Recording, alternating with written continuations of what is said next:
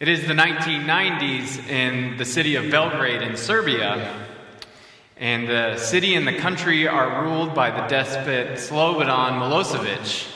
You might remember him. And so all of the radio stations in Belgrade are controlled by Milosevic's government. And all they talk about all the time are the government's plans for peace and prosperity when nothing could be when it couldn't be further from the truth.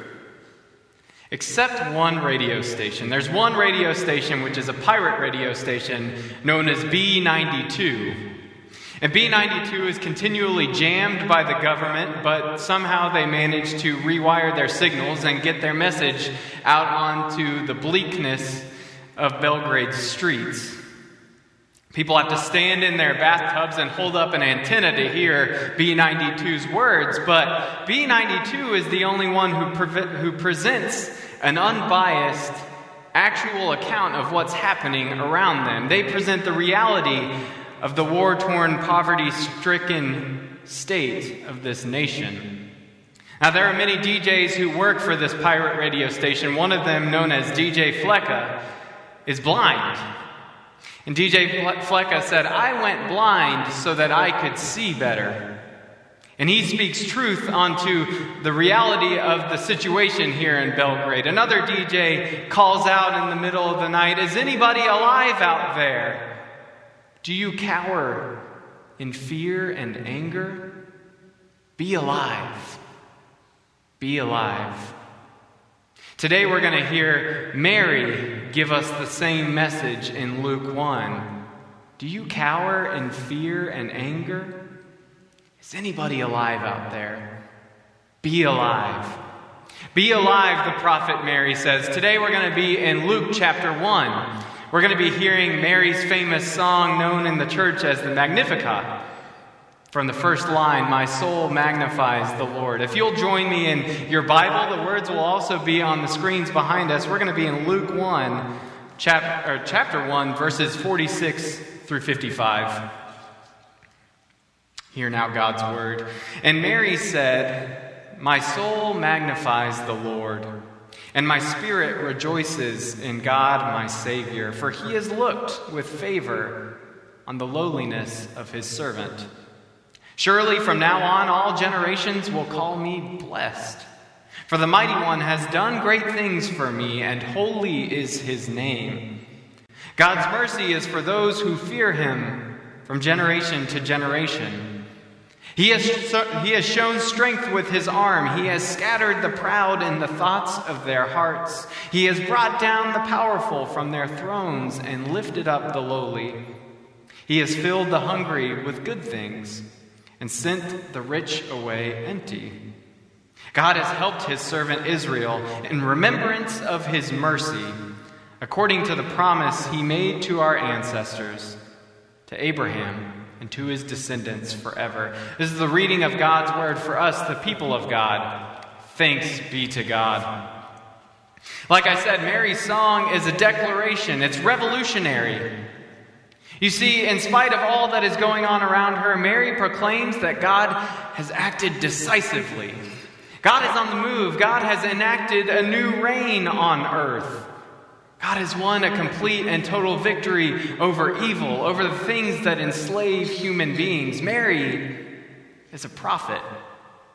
Mary is often called the first disciple of Jesus Christ because she is the first to hear God's word and then embody it and live it out with her whole being. And when I hear Mary's song, I'm moved by her prose. It's beautiful. It's one of the most well known hymns in the entire Bible. And I'm awestruck with the boldness of her words. She uses past tense verbs here, after all. This is a done deal in Mary's eyes. But yet I wonder I'm still confused. How, how can Mary be so bold, so confident? How can she say that, that God has brought down the powerful from their thrones when 2,000 years later tyrants still have control? How can Mary say that God has filled the hungry with good things when every day I see people hungry? Not only for bread, but for hope, for healing. Am I missing something here? I'll check the verses one more time, but I'm, I'm pretty sure that's what Mary says, and yet the world around me seems to paint a different picture. So I'm in awe, but also perplexed. And you know, I don't think Mary is naive or intentionally ignoring the pain that exists around her in her world. Think about it first century in Israel, in Judea. This is a land and a people that have been under the thumb of empire for roughly six centuries. Oppression, violence, poverty, these are all commonplace for Mary and her fellow Nazareans. And speaking of Nazareth, this isn't exactly a well to do town. By the, the account of the New Testament, Nazareth is not a great place. Nothing good comes out of Nazareth. And Mary is aware of all these things happening around her. She's aware of the, the oppressive rule of the Romans, of King Herod's tyrannical reign, of the poverty and the infant mortality and the disease that surrounds her and her people. And yet, in the midst of the darkness, Mary sings. Mary sings her song of, of something having been done, of, of God taking charge, of God taking the throne for God's self, taking back creation and making it what it was always meant to be a place of beauty, of peace, of justice, a place where God and creation can live side by side in total presence of each other. And so I wonder what am I missing? Where am I not getting it? I think about Mary's vision. And I think about DJ Flecka's quote about sometimes how our physical eyesight can actually mislead us to the world that is all around us, to the reality that is unfolding before us. And I think about Mary and the kind of vision she had. Maybe that's where she got her confidence. Maybe that's where she received her inspiration. I think about Mary growing up and all the stories she would have heard as a good Jewish girl. Stories of the God of the Exodus, the God who intervened in Israel's slavery and set them free. I think about the stories Mary would have heard about God raising up judges to liberate the Israelites when they came under the oppression of foreign peoples. I think about Mary hearing these stories of God interceding on people's behalf when they were just about out of hope. And I wonder, does that have something to do with what's going on here? If you look at Luke 1, if you read Mary's song, you'll notice that most every word Mary speaks has a direct relationship with either a psalm or with Hannah's song in 1 Samuel. Hannah, the mother of Samuel, who prayed to God to bear a child. And of course, God intervened. And Samuel was born and went on to do great things for the nation of Israel. You see, those memories, those stories, those words, they, they form Mary's picture. They inspire Mary's faith in a God who does not abandon us but always comes to be with us in the mess. The God who comes and vanquishes the darkness and makes a way when there is no way. And yet, Mary also knows that this God is capable of doing a new thing. Right? The song that Mary speaks of is not just about temporary or earthly freedom. God is doing something new. God is making good on the promises of old, promises that God made to Abraham way back in Genesis.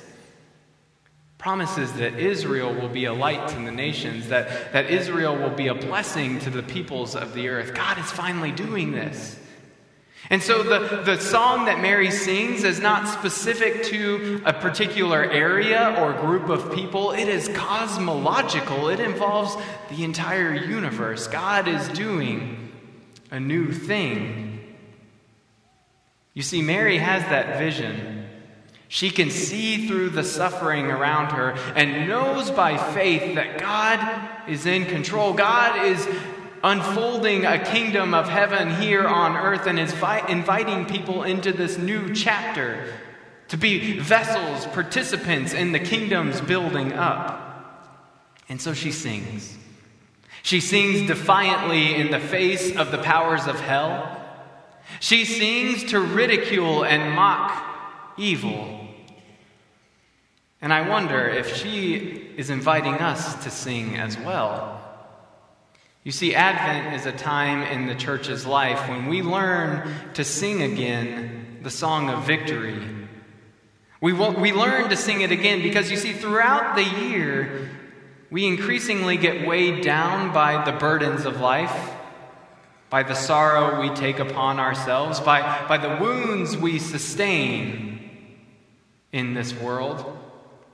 And yet we get to Advent and we read songs like Mary's and we know this is what we are meant to do as the church. We take up this task.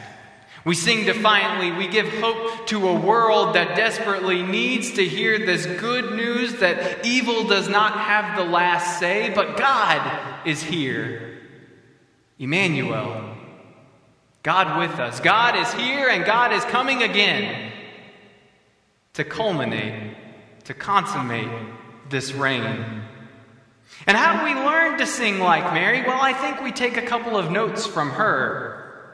We remember the stories of our faith. We, we hear these stories from Scripture again and we tell them to each other repeatedly to remind each other, to inspire each other when we can only see despair and darkness in front of us. We turn to our brothers and sisters and we hear of a God who has not abandoned us to the sorrow.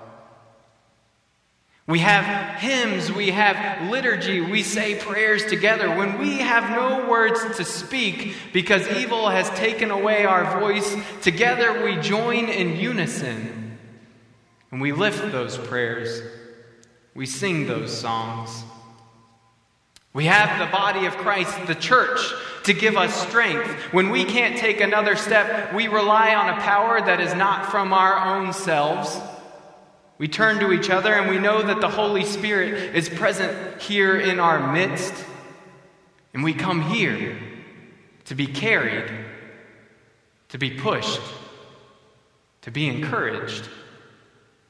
And we also come to this table.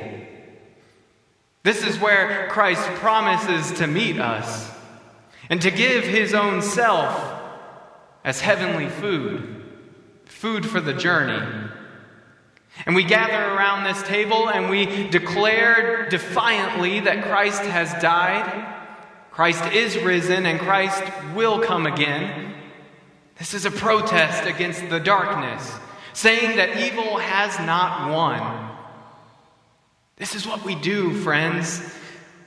This is how we learn to sing again the songs that Mary teaches us to sing. And we do it over and over. We, we ingrain them in our souls. This is how we are formed to be God's people in this world. And so when the darkness is too much, when we are overcome with despair, remember Mary. Remember the song she sings. Remember that in spite of her circumstances, this is what came out of her mouth. This is what she believed with every fiber in her being.